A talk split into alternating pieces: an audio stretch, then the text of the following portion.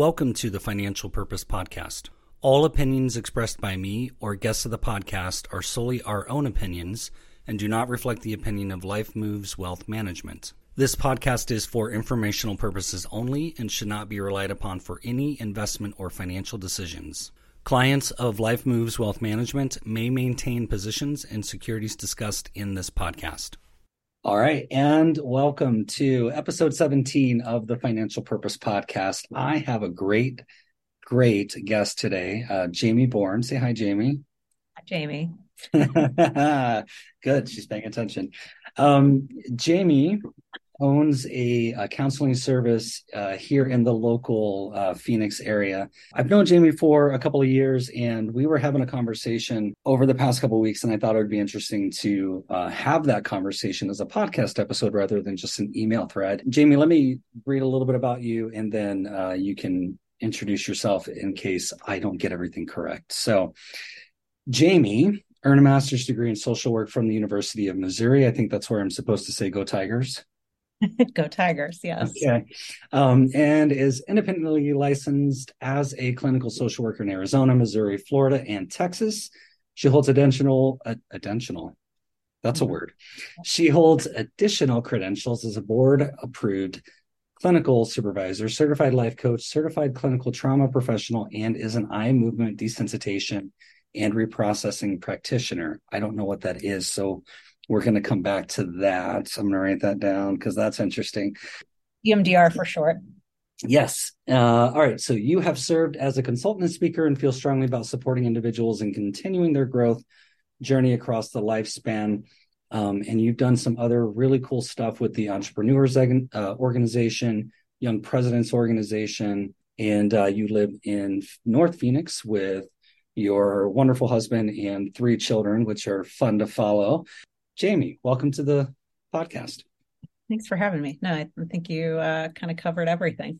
Yeah. So the, the conversation, Jamie, that we've been having is um, because of your work as a counselor um, and my work as an advisor, and, and we've talked about this before. Sometimes my work crosses kind of into a little bit of counseling, right? Um, just because I'm dealing with people who are making financial decisions, and my philosophy is if I don't understand the mind that's making the decision, it's almost malpractice to ask somebody to do something without understanding the motivations uh, or the factors that they may be processing to make that decision, right? And whether or not they're in a good place to do so. Um, and so I had asked you about uh, this thing that I had kind of thought of as nothing better than just drift. It, it feels like there's just this drift that a lot of people are going through. And so I guess we can start by um, saying that I think that, and you you uh, you had mentioned this in your notes that there's there's definitely a marker where the pandemic changed fundamentally some things. So prior to the pandemic, what were people coming to you for as a counselor? What were they dealing with, and how how have you seen that change over the past two and a half three years? Sure. So, so prior to the pandemic, I think, um, you know, people were not seeking mental health services until things felt like they were at a crisis point. Um, and I think that that has shifted a little bit over uh, the last, you know, three years. However, I think you could also make an argument that that was a global crisis um, that that at its core shifted. I think in a really positive way how people are utilizing and viewing the mental health system. It, you know, historically it's been really reactive. Um, my hope is that we can continue to move to a space of being more proactive. Right. One of the things that you had said in in my bio was around working with people over the continuum of their life, right? And how do we start to utilize therapy in a proactive way rather than a reactive way so that people have, well, really so people can avoid drifts to be quite to be quite frank. I think a lot of times people get into drifts because we just operate subconsciously so much of the time, uh, unless we're really intention- intentional about getting out of that space. And so prior to the pandemic, I think a lot of people were coming for you know, mild anxiety, depression. A lot of the work that I have always focused on is trauma and substance abuse. And I have worked with kids of all ages. So young kids, um, teens, adults, couples, families. And so both of those issues are have, have always been been really relevant. Uh, and then really ramped up and became more normalized, I think, in mm-hmm. the last three years. I think that people are redefining their definition of trauma and and redefining the acceptability around seeking services. And as a result the mental health system is pretty taxed. I, I get a lot of feedback from folks around trying to find services and they're you know calling people and nobody's even returning their call having trouble finding affordable services all of those those sorts of things. And so one of the the things that i've been working really hard at is making sure that people can get connected to resources whatever whatever that may be. So i don't know that the content has changed as much as we might think that it has in terms of what we're working on therapeutically. But when people are seeking services and they're getting services earlier than perhaps they would in the past. In your, you know, in the notes that we had exchanged, you talked about big T trauma and little t trauma. So can you explain what the difference between those two things are? Yeah. So so it it fascinates me, right? When somebody is coming in, I used to ask the question, so tell me about anything traumatic that you've experienced in your life. And 99% of the time people will answer none. I didn't I didn't have anything traumatic in my life. And when you start really getting into people's histories, it is quite literally riddled with trauma, but people don't necessarily define some of those things as trauma in the way uh, that as a as a certified clinical trauma professional that I do. Big T traumas are those big traumas that anybody would identify as being traumatic. So, you know, being in engaged in an active active war, um, a very horrific car accident, um, a rape, right? These kinds of things that anybody that would look at that from the outside would be like, oh yeah, that's trauma. Whereas you have little T traumas, which are those more insidious kind of day to day life stressors that actually over time can cause the same, if not worse, trauma symptom presentations as those big T traumas do. Um, and those are the things that we don't readily identify as as being traumatic, but they are. Yeah, and that's that's interesting. And hearing you say that, the the first thought that came to my mind is um, so the little T traumas can can kind of stack up or compound on each other to become worse than a big T trauma.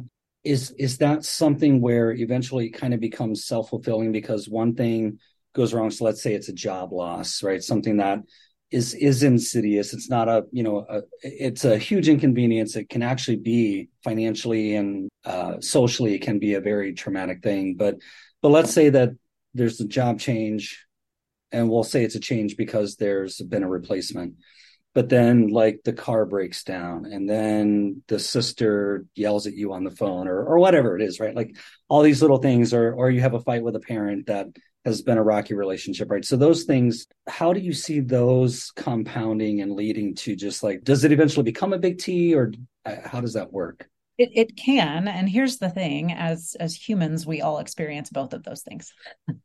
I don't think any of us get out of life unscathed from either little t traumas or big T traumas. They do look different for for everybody. And what we do know is that trauma, it's particularly early childhood trauma uh, and into those more formative years changes the way that our brain develops. It changes the physiology of our nervous system.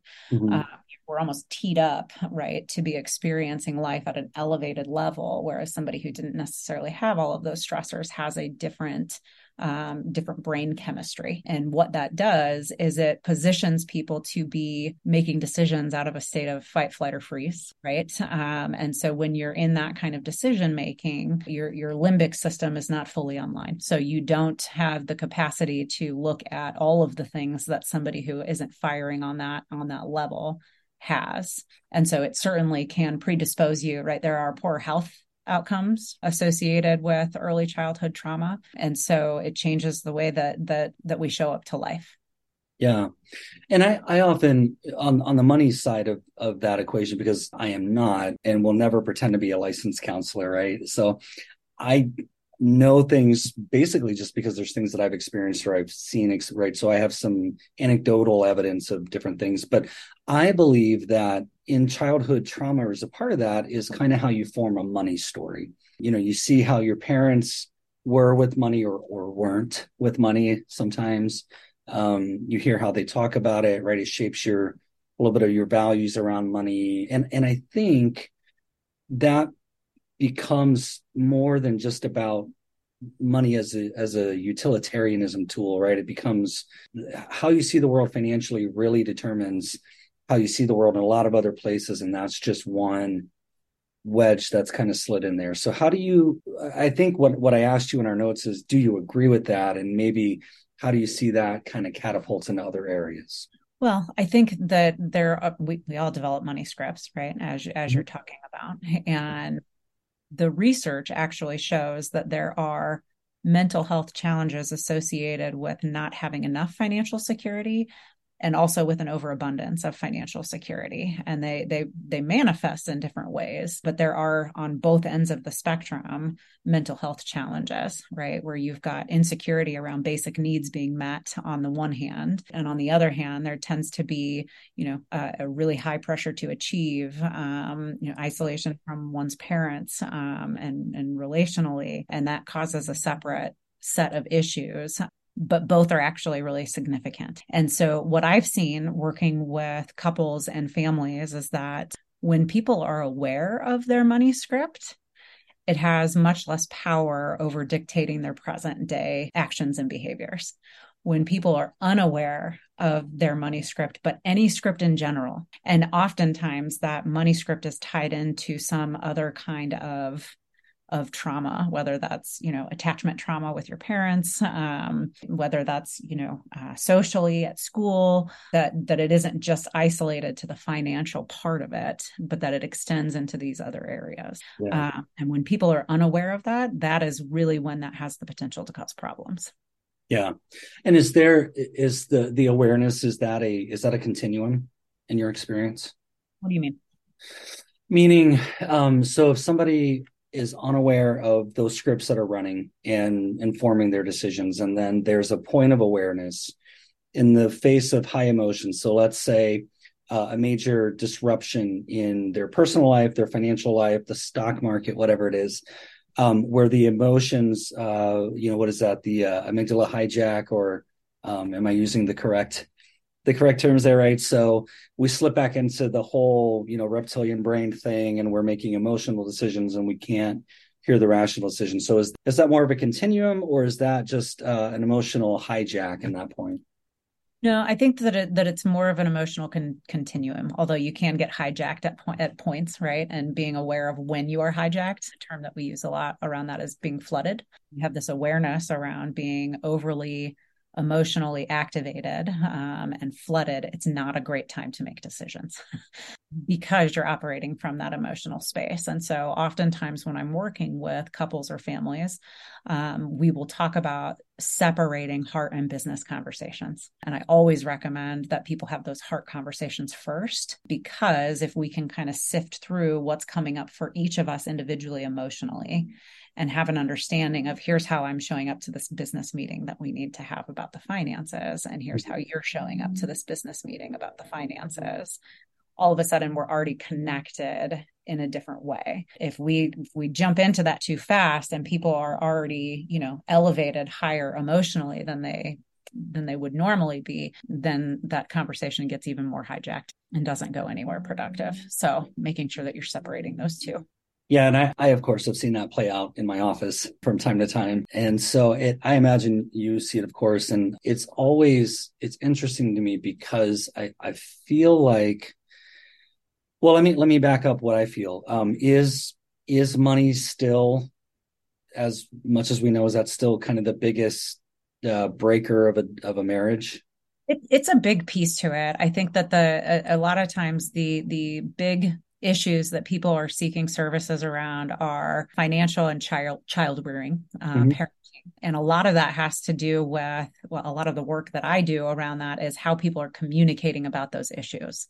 So it's not even necessarily that there's a disagreement on how it can go about; it's on how they're communicating about those differences that is problematic and causes things to elevate because it, it's okay that you have different money scripts, right? In fact, that can actually be leveraged to your benefit uh, sure. as a couple right? But it also has the ability to present as this point of contention. And that 100% boils down to how we're communicating about things and our individual awareness about what our money scripts are and where those and and parenting scripts right uh, mm-hmm. which is often tied into that financial script so so yes um and it doesn't mean that they have to be on the same page about that yeah, and and I can, I mean, I, I can tell you from my own experience, as uh, I know you're aware, Melissa and I blended family, and so we had we had completely different money scripts, completely different parenting scripts. You know, both coming out of or coming into a second marriage, right? And we actually just had our 13th anniversary yesterday, right? Yeah, so we're doing like we we got it figured out. But the first couple of years, you know, there were definitely some, uh, and and I, I I would probably agree that it was more communication and a lot of that was on my side because i i was trying to figure out how to communicate my point right which is part of the trauma going back is like okay i need to make sure that what i think is actually validated and and coherent and i can communicate it well and and you know not get shot down or whatever and i i think in my experience that's what i see a lot playing out too is that one of the one of the individuals in that relationship will say, you know, I feel like you never listen. I feel like you always shoot down my ideas, right? Those kinds of things. And really, it's not, it, it could just be fully a communication gap. Yeah, um, 100%. And I think, you know, a lot of times people will even, you know, and here's what I love because sometimes there are people doing this proactively and they're talking about parenting and finances and then there's the reality right there's the theory of how we're going to do things and then there's the reality of how we actually implement those right and so talking about parenting you know and and finances before you you know join accounts and and start having babies is great and then you also have to pivot in real time once those things actually happen because the reality of those two things i don't think can ever be fully planned for. And so even when you're doing something like that proactively I mean, we evolve, we change, we grow over time. Our financial situation changes over time, it fluctuates, right? And so, having the ability to communicate effectively about what's going on for me and how that's impacting us as a couple, those skills are, are really critical to, I think, being able to make it through those those kinds of ups and downs and being able to pivot when you need to. Yeah. And I guess that that kind of brings me back to the to the drift and it's interesting because what what I've kind of just observed is that people, it seems, coming out of the pandemic, our value systems completely changed. Um, I've seen people who were committed to things just completely back out because the pandemic maybe gave them permission to reassess their priorities and and so some things just aren't there anymore. Um, but I've also seen people just be a little bit. It's either that we're slower to take action or make decisions on things. Um, and I don't know if that's a, a matter of trying to again that that whole priority assessment. But I've also heard people on the other end of it say that they can't remember ever being so busy mm-hmm. with social events and kid things and all of that. So how how do you see this drift kind of you know playing out? I know in your notes you were talking about consistency and homeostasis and things like that. So can you touch on that as far as from the expert's opinion? I'm using the word drift. What am I actually talking about? Well, I think the drift is an appropriate term, and I think that it's easy to kind of demonize that as being, um, you know, in, ineffective and slows me down, and it's this thing that's really a pain, mm-hmm. right? Uh, that I need to jolt myself out of somehow. And the reality is, is that that's our brain's way of trying to protect us. Um, and so I think sometimes even just shifting how we're viewing being in a drift can can actually help to you know having a little bit more grace for ourselves as we're going through some of these things. Um, because i think you know things were kind of trucking along and anytime we're in a drift it's it's even if it's um, you know maladaptive. So even if we are kind of drifting along life and we're in this pattern of of you know thinking behaving responding that's not actually serving us to our brain it feels pretty comfortable right? And so it's really our brain's way of kind of conserving mental energy and and doing what is comfortable. Our brain always wants to do what's comfortable even if it's not necessarily the best thing for us. And so i think a lot of times getting to a space where it does take some sort of i don't know if necessarily crisis but some sort of point of interjection to get us to kind of go, oh, uh, maybe we need to be doing something a little bit differently, that this doesn't actually align with, you know, the goals that I have set for my life. And I think that a big piece to that is, right. So we, you know, the pandemic kind of shook everything up. And so people are reassessing their core values. They're reassessing what's important to them. They're reassessing everything. And I think that that is a complete identity shift. And that takes a lot more time than we think that it should. Mm-hmm. right. And so I think that as the the the dust settles and people are trying to figure out, you know, what does this actually look like moving forward? It's hard to be able to sit down and find the time to think about those things when you have X, Y, Z, A, B, and C that has to get done. And so what happens, I think, is that people get stuck in doing these urgent but very non-important things on a day-to-day basis. And what happens is then that those important things that we really need to be focusing on that are you know tied to our you know purpose and passion and how we derive meaning from life sort of gets pushed on down the line. And that's how we get into that drift. And so i think to answer another aspect to that question is that there was a moment in time where people didn't know what was happening. No, nobody knew, you know, in the very beginning what was going on. And then there was a huge range in how people experienced this, yeah. right? People were like, I don't buy this at all. I'm just going to live my life the way I've been living it and it's just fine. And there were other people who, you know, were on the very opposite end of that spectrum that were fearful to be in public, fearful to socialize, fearful for their health. Um, mm-hmm. fearful for the health of their loved ones. And that's just the physical impact. And then you think about right the the economic impact and how that um, you know that that hit people in different different ways. And so everybody is going to deal with that in a different way. Some people are going right it's that fight flight or freeze. There's there's a fourth one fawn. But um, i do think some people are going to fight. So they're going out and they're like all right we got to pivot. We got to figure out how to do this differently. We're going to do all of these things. That's a fight mechanism fleeing right? I'm i'm just not I, you know i'm i'm going to go hunker down and I'm just going to work from home and I'm going to do my thing and and I'm going to you know kind of walk away from all of this and you know kind of insulate myself a little bit. Freezing right? I'm just not going to do anything. I can't make any decisions. I'm in paralysis. So I have all of these things that I need to do and I just can't do any of them.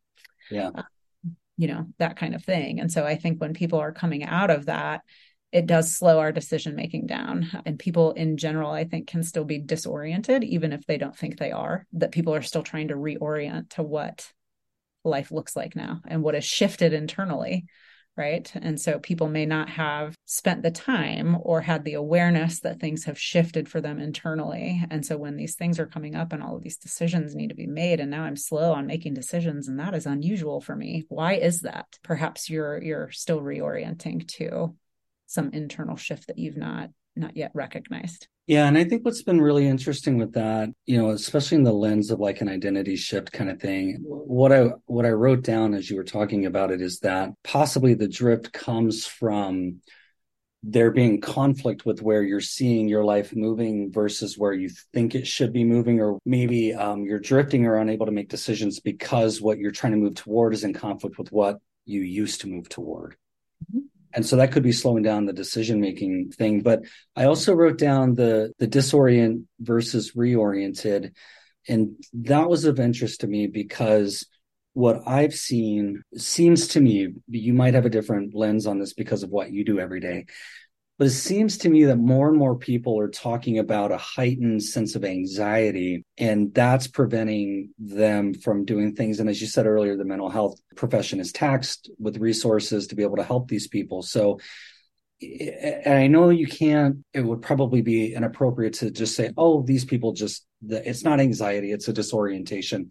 And I think that probably would be a really foul blanket statement, right? But how much of that is like if, if i can't make a decision that's going to make me overtly anxious and then that's going to play out to other areas of my life that's all tied to this the identity shift i mean did the pandemic remap our brains i mean what Sure. Yeah. And, and I mean, I think the long term effects of that have yet to be determined. Um, but when you think, I think by definition, being disoriented is anxiety provoking and it's, it's a, it's an appropriate response. The problem is that people continue to experience that elevated level of anxiety after the appropriateness of that is gone.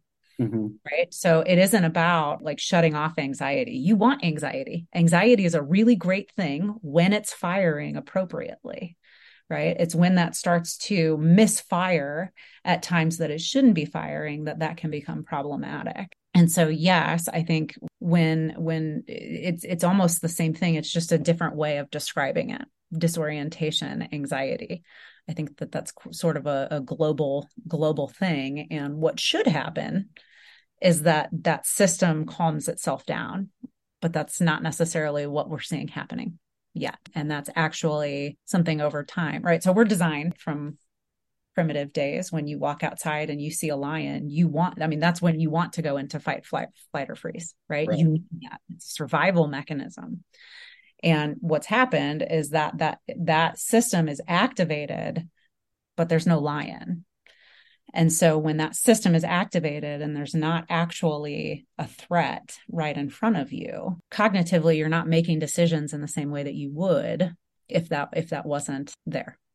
Does that make sense? Makes perfect sense because the, you know, the stress of a situation feeds the emotion and then again back to the hijack you're now making a decision from a different you can't it's like for me wanting to understand the person making the decision i can't when somebody so say with the market volatility over the past year if I get a, a call from a client and they're really concerned and really upset about where the investment accounts are and things like that, they're already, by the time that they call me, they're already in a state of emotional overdrive.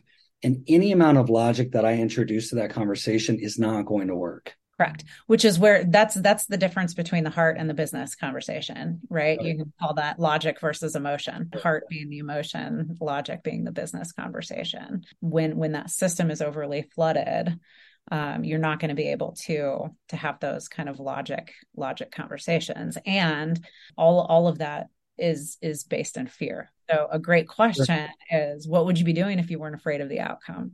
And oftentimes because those emotions are usually especially with market volatility people are calling because they're scared. There's something in their in their future that that feels at risk in that moment or even something right present day. And so i think a question to kind of shift people out of that is to say okay i'm hearing a lot of fear. What what would you be doing thinking feeling right now if you weren't afraid of the outcome? How would that shift what we're talking about right now? And and that seems to get people to stop at least momentarily and go uh, um, because even having the awareness of how much fear is actually present can start to take that activation level down.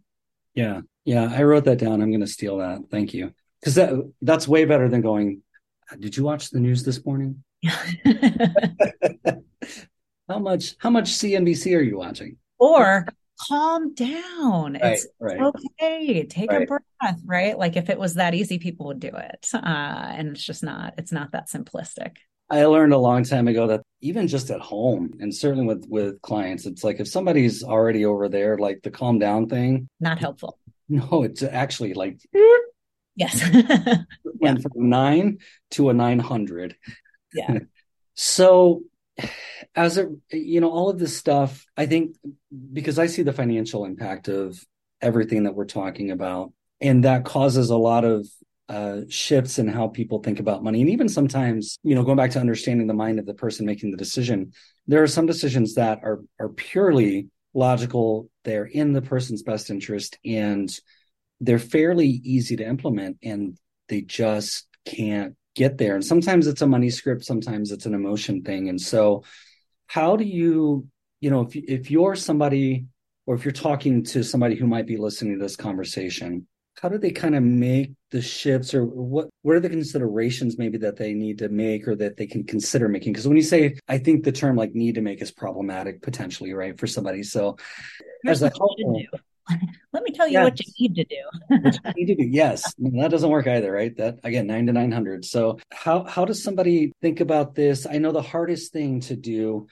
and I'm sure there's a lot of psychology wrapped into this. The hardest thing to do is when you're in the middle of that moment to just go, oh, ah, I'm being irrational. Let me fix that real quick. So, how does somebody interrupt that process when they're in the middle of it? Well, some it, it, you have to be aware of it first, mm-hmm. and I think a lot of times people are unaware that that's happening in the moment, and so a lot of I think support around because logic and emotion it's a spectrum, and everybody falls on that spectrum in different places and neither is good or bad. They both have side effects right? And so i think having some basic level of awareness as to where you fall on that spectrum mm-hmm. is really really important. Am i am i so far over here on logic that it's hard for me to see anybody that's expressing emotion about this because it just doesn't make sense. To the very opposite end of the scale, what you're describing, right? Like, how can you just disregard X, Y, and Z and continue? Like, this doesn't make any sense. Help me understand. Um, and sometimes that's actually a good question. So help me understand why why we're continuing to do this when you say that this is the thing that you really want and yet this behavior and thought process is not actually supportive of that thing that you say that you want mm-hmm. right? Because oftentimes there's some payout here uh, that people don't recognize. We call those secondary gains right? And it's one of the things that makes change really really hard because we continue and maybe maybe it is just that that drift is comfortable. That might be the secondary gain. Sure um, but there might be something something deeper as well. And so i think just having an understanding of where you're at on that spectrum is a good place to start. And then really really getting clear on what am i doing? What what do i want to do?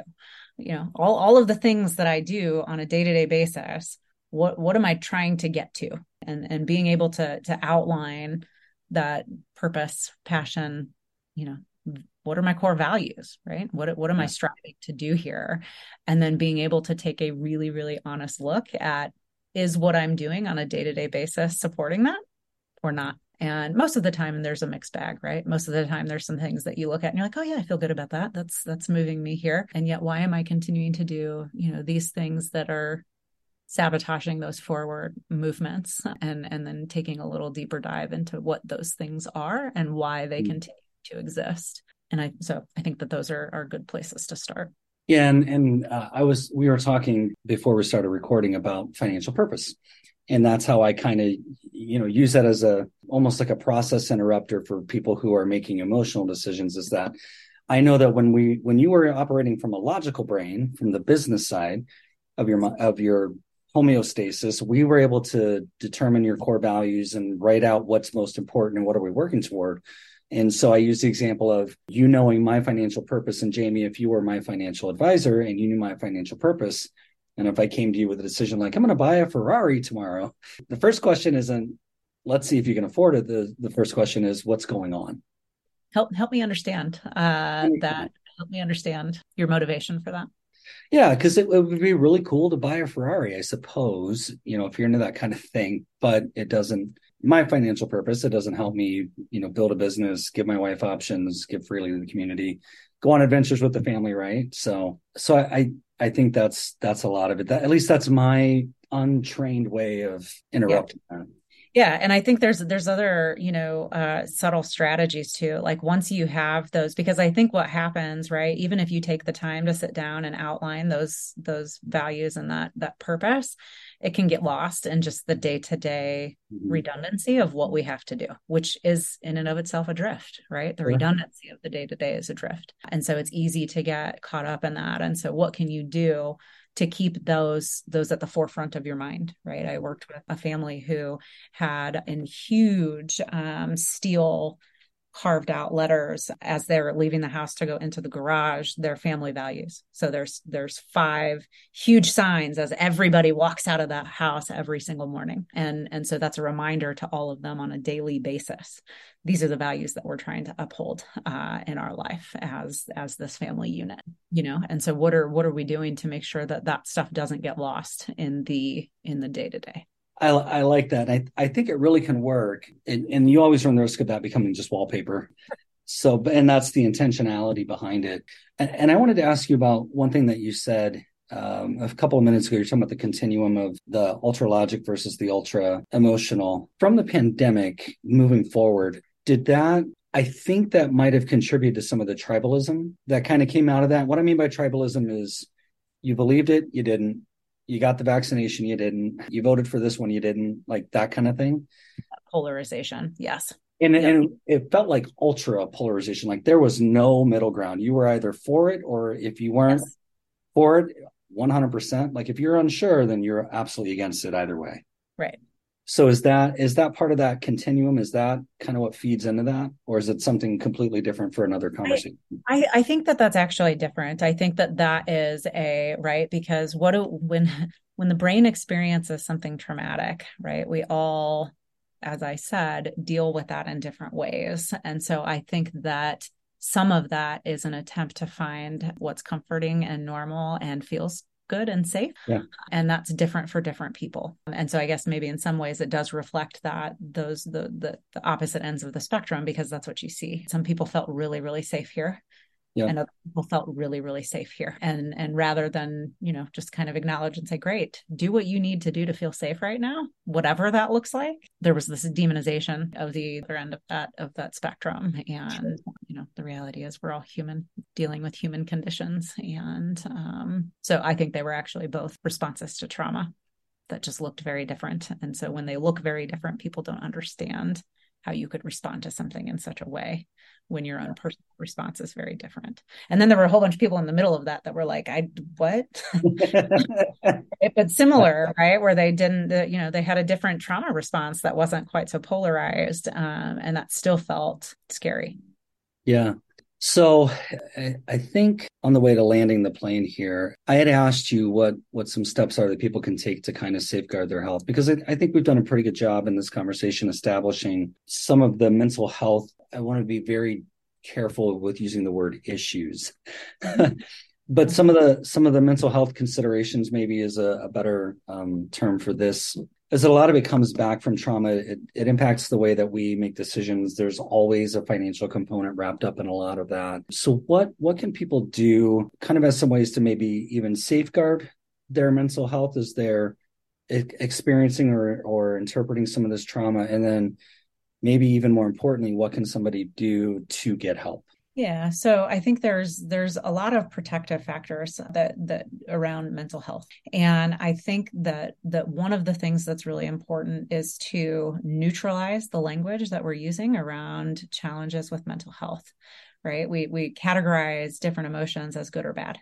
Mm-hmm. And the reality is, is that they are neither good or bad. Uh, they are simply information, and we want those things to be firing again when they should be it to the appropriate you know duration and frequency and intensity given the context of the of the situation. And so i think that it's not necessarily emotional distress is not is not necessarily tied to a distinct emotion but it is tied to how we talk to ourselves about the emotions that we're experiencing. If we identify this as being problematic then it is problematic instead if we can start to look at some of those emotions that we you know tend to label as bad as and start asking different questions around that what is what is my brain and my body trying to alert me to right now?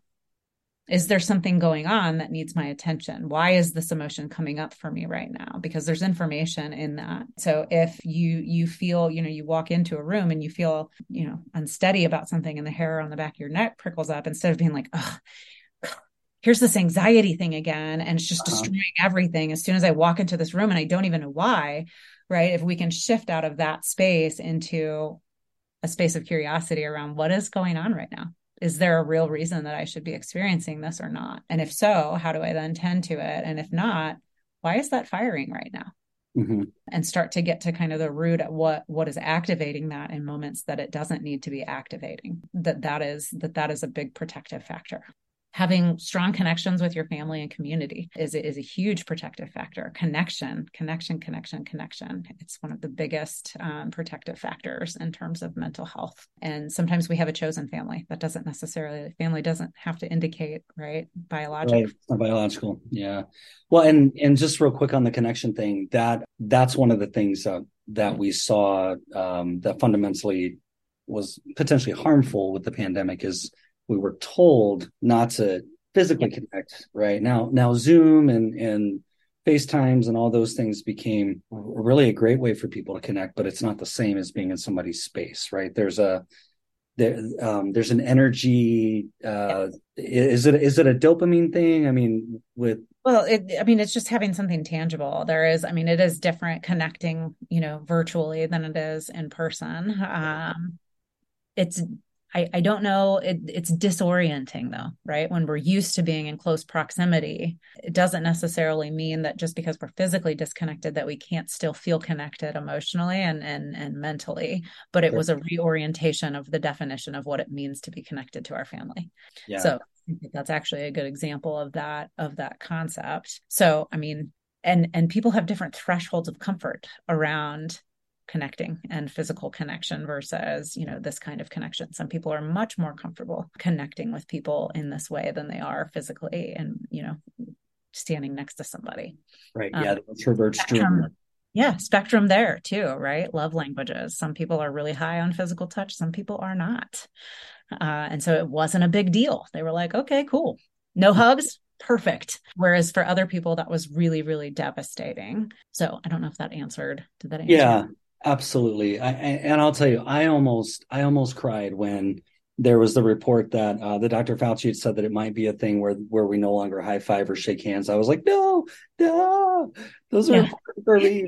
Yes, yeah. yeah. So going back to to what you were talking about on the thing of connection and increasing you know family and community and service and things like that when is the point where somebody should consider therapy services so I think with with therapy services, I, this is sort of a double edged sword for me because my training will say when it becomes pervasive and it's causing pervasive problems in one's life, meaning it, it it's causing problems in multiple areas of one's life mm-hmm. to to the point that it is disrupting disrupting life in a negative way. I actually disagree with that. And it goes back to what you know what I was talking about earlier around the reactivity of the mental health system. I don't understand why this isn't as normalized as, you know, a, a physical that you go have every year um, and why we're not doing those sorts of things with mental health.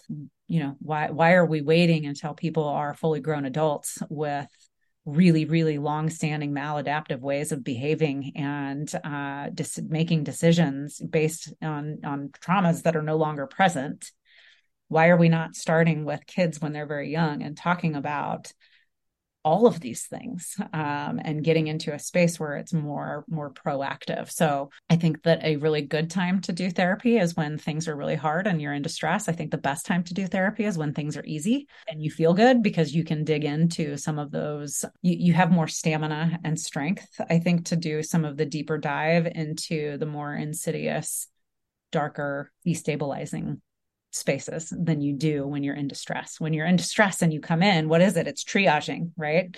We're we're we're bandaging symptoms, but we're not looking at the source of the wound. And until we can get to the source of the wound, you're always going to be putting on those band-aids, right? Which is what those crisis point points are. And then we're just looking at stabilization. And oftentimes people get stabilized and they're like, great, I feel good. Thanks for your help. And then they go on without ever getting down to that root root cause of what was initially causing that. Um, and so it's become this sort of revolving door around bandaging people up and sending them on their way. Yes. So, as a clinician, I would imagine that gets very difficult um, to actually understand what somebody's true homeostasis is because you're meeting them in crisis. Yes. And then you're only seeing them come out of crisis, but you don't know what that bell curve is. Correct. And then, you know, right, as a clinical supervisor, I really I have the privilege of supporting incoming clinicians at, you know, defining who they are as clinicians and uh, learning how to to do this. And so many of them struggle with this concept. Like, so it seems like everything's kind of going okay. So I like should i be terminating? Like is this this isn't appropriate to give care anymore? And i'm like are they getting value from this? So just because people don't have a high you know level of symptom presentation doesn't mean that therapy is not valuable for them and that you can't be doing really really really important work. But it is again that sort of the training that you get kind of coming in right is is around that symptomology presentation. So again i think that the best time is when you're feeling really great and also when you're not feeling great so. Mm-hmm. And when you're feeling great, uh, I imagine that that gives the person and the clinician some tools to work with when things kind of go south. Yes. Okay. Well, Jamie, this has been informative for me. Is there anything else you would add or that I haven't asked about or that you want to ask me that would make sense in the conversation? Um, I don't think so. I just appreciate the conversation. I feel like one of the things that I appreciate you just as about you as a human is just your attention to this because i think a lot of times people really try to separate this is finances you got to take the finances out of you know it's business you can't have the emotions in business and you can't we can't do this but that's not how people no. work no. it's not how people work and i think that people there's there's a disservice being done when people are coming with emotional things and the response is great how are we going to you know finance that when that's not as you were saying the the, the best response yeah. uh, so I just appreciate the because I it, this goes back to for me kind of the holistic nature of this. Like we have these silos, right? We've got finance silos, we've got medical silos, we've got mental health silos, we've got spiritual silos, we've got all of these silos, and those all have baby silos within them, right? So yes. and yeah. so why aren't we merging them? Because they all they uh, you know, and there's a lot of integrative health and and all of those things. And sure, uh, I just don't know how well we're doing all of that yet but it's nice to see people who are trending that way. So, yeah. Okay. Well, um, tell the listeners how they can get in touch with you if they would like to continue the conversation.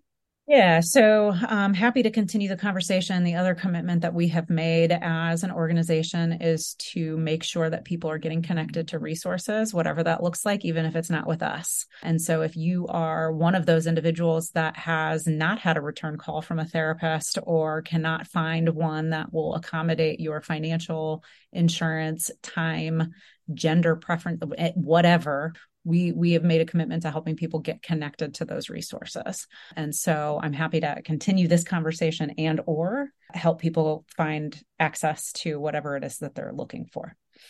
Um, and so the best way to get in touch with me is to probably email or call. I would say the actually probably email because we are transferring our phone systems over right now. I don't want to miss any. So probably just at info at borncounseling.com and uh, okay so info at borncounseling.com and of course a good place to start would probably be borncounseling.com right? B-o-r-n counseling.com yes.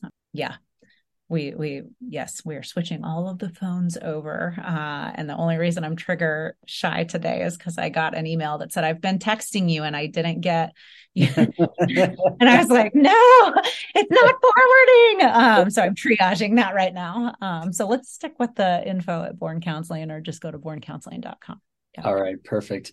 And then is there um is there a specialty that you work with in your practice? Is there somebody who would not be ideal or or maybe a good fit for your particular skill set? I mean it, you know we have uh, we've got clinicians that work with a wide variety of issues. So um, we've got a clinician who specializes in working with kids and teens um, and we've got a clinician who focuses primarily on um, trauma and doing emdr intensives. We have a clinician who does somatic experiencing. Um, you know we, we really have the ability to target a wide range of issues. Um, and so i don't know that there is anybody that's necessarily necessarily inappropriate to call. And if you're not a good fit for us, then we'll connect you to somebody that you would be a good fit for. So and if someone's listening to to this outside of the area and they want to reach out to you, can you work with somebody who doesn't live in Arizona? So I personally can work with people in Arizona, Missouri, Texas, and Florida. Okay. Um, because of the the licensing regulations. And we have networks that reach far and wide. So if you are listening from a different state and need to access services uh, we can help find somebody that's local in your area. Okay. Some referrals that way. Wonderful. Well jamie it's been a, a true pleasure. Thank you so much for having this conversation with me. Thanks for having me